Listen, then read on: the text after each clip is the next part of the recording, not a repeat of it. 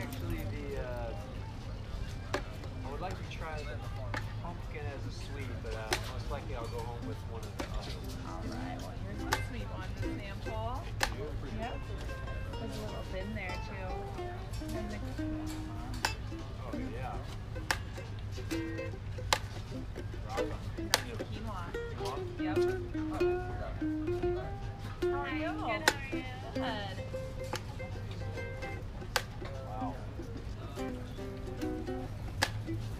pumpkin patch totally a dessert. Yeah. They're a nice treat. Oh, yeah. I love the quinoa bread. That's so good. My roommate has celiac, so that's our bread. That is the quinoa bread. Right over the. Uh,